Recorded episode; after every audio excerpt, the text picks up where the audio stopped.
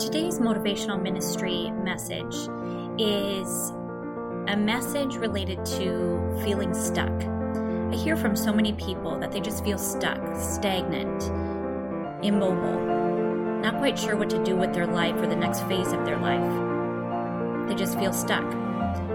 I entitled this message The Butterfly Effect for more than one reason, uh, and I'll share those with you. When I think of the butterfly effect, we often think of the study um, that was done by a scientist by the name of Lorenz. And his study was done based on cause and effect, that it was a cause and effect in relation to weather. So, what he found was that when there was a tornado, where it began and how it started, and the path that it would take was affected by the flapping of butterfly wings weeks earlier. So we think of those paper thin little wings, that little effect weeks before a tornado even comes into play, how it can change its path. And that's really what the butterfly effect is all about. In my case, the way that I consider pieces of the butterfly effect is that it's it's much deeper than that. That there are times throughout our life that we need to crawl back into our cocoon. And I believe that being in that cocoon are those t- same times that we feel like we're stuck. Being stuck or being stagnant doesn't mean that there's something wrong.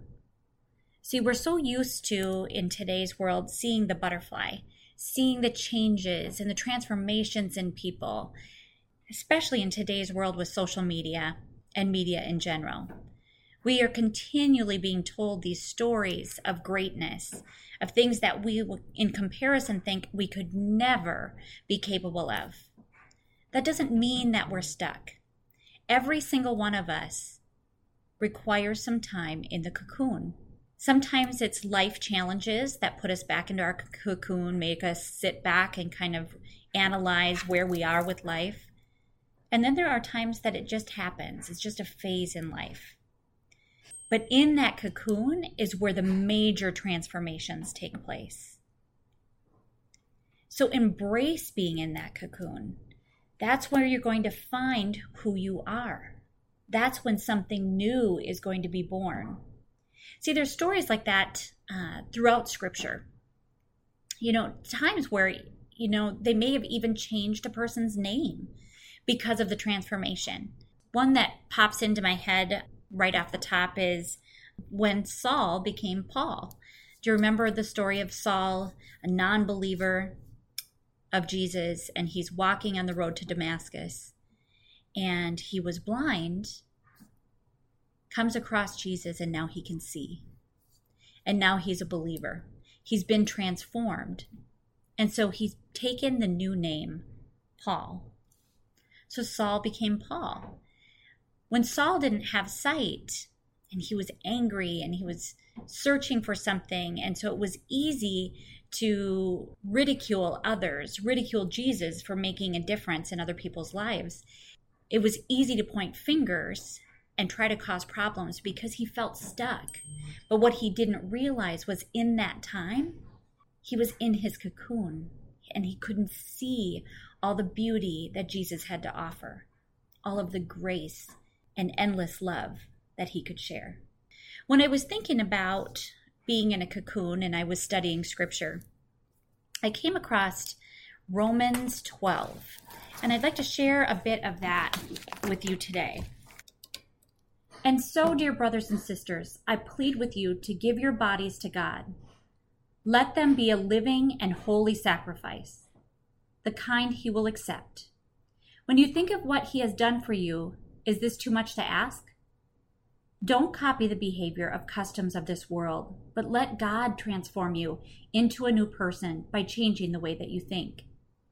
Then you will know that God and what God wants you to do.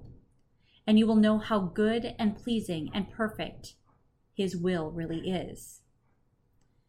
As God's messenger, I give each of you this warning be honest in your estimate of yourselves. measuring your value by how much faith God has given you. Just as our bodies have many parts and each part has a special function, so it is with Christ's body. We are all a part of his one body, and each of us has different work to do. And since we are all one body in Christ, we belong to each other, and each of us needs all the others.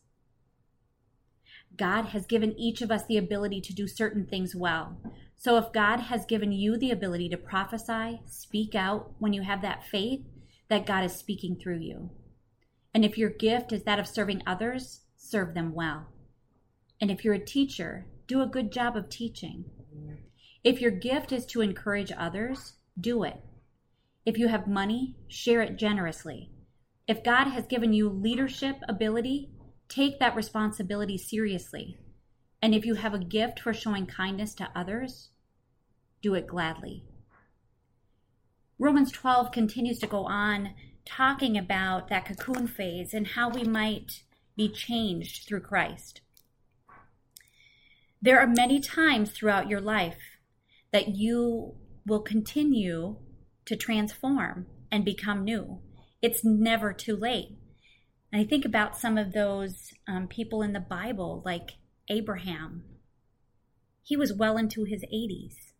Life calls us at different times, and Jesus calls on us at different times to take different types of action. When you are in that cocoon phase of life, when you are feeling stuck, that is when you really need to search deeper inside. That is when you'll find a life with Christ and the grace that he has to offer. You see, from little on, I was taught that Jesus lives within me, that Jesus should live in my heart. So, in order for me to draw closer to him, I must draw closer to myself. And that's scary. It's really scary, isn't it? We don't like to slow down long enough to take a hard look at ourselves. We're pretty great at putting out on social media all the beauty in our life, all the great things that have happened. But we don't like to be vulnerable and talk about the things that we're ashamed of or that we feel guilty about or that we're just unhappy with. Each of us is a gift. God created you to be a gift in the world. And it says in Scripture that it takes all of us not just one of us. This world needs you and your gifts. And if you think it's a sign of being weak to be vulnerable or take the time that you need in that cocoon, you're wrong. See, we were talking about this butterfly, and if you think of that butterfly in the cocoon, and we can understand that it must take that time to be transformed and how fragile that butterfly is the paper like wings. But think of the bear. A bear is courageous and strong and sometimes even scary. And even the bear takes time to hibernate. It's okay for us to take the time to rejuvenate. It's okay for us to take the time to find ourselves. Time for transformation time for quiet, time for the darkness, time for self help, self reflection, and self love. The scripture gives us that permission. Jesus led the way. He would take the time away from his disciples, where he would go alone and pray, learning more about himself and what he was called to do, and through that becoming closer to God. Friends, I pray that you pay attention to those cocoon moments in life. And rather than feeling stuck and pushing away from them, embrace them. Take the time for the transformation that's about to happen. Because if you don't, what you spew out onto the world can be ugly. It's all about cause and effect. That butterfly effect, even the smallest thing if you don't take the time to care for yourself and learn about yourself and accept to love yourself in wholeness, the good, the bad, and the ugly, if you don't take the time to do that, you're going to have some negative effects on the world. Maybe you're stuck in traffic, honking and yelling at somebody. Maybe you go to pick up your coffee and you're rude to the gal who makes your coffee because you thought it took too long. That little girl that made the coffee is now taking on that negative energy, and you've affected her day. And she will take that out on the next customer. And that customer will drive away and take it out on their children or their spouse.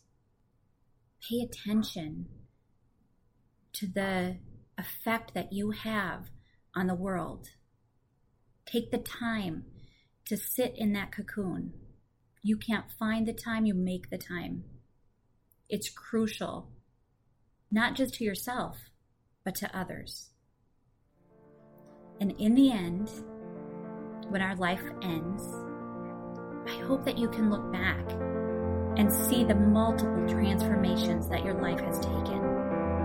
And be proud of yourself for taking the time to learn about who you were, to seek out the gifts that God instilled in each and every one of you, so that He can work through you and affect the rest of the world. From my heart to yours.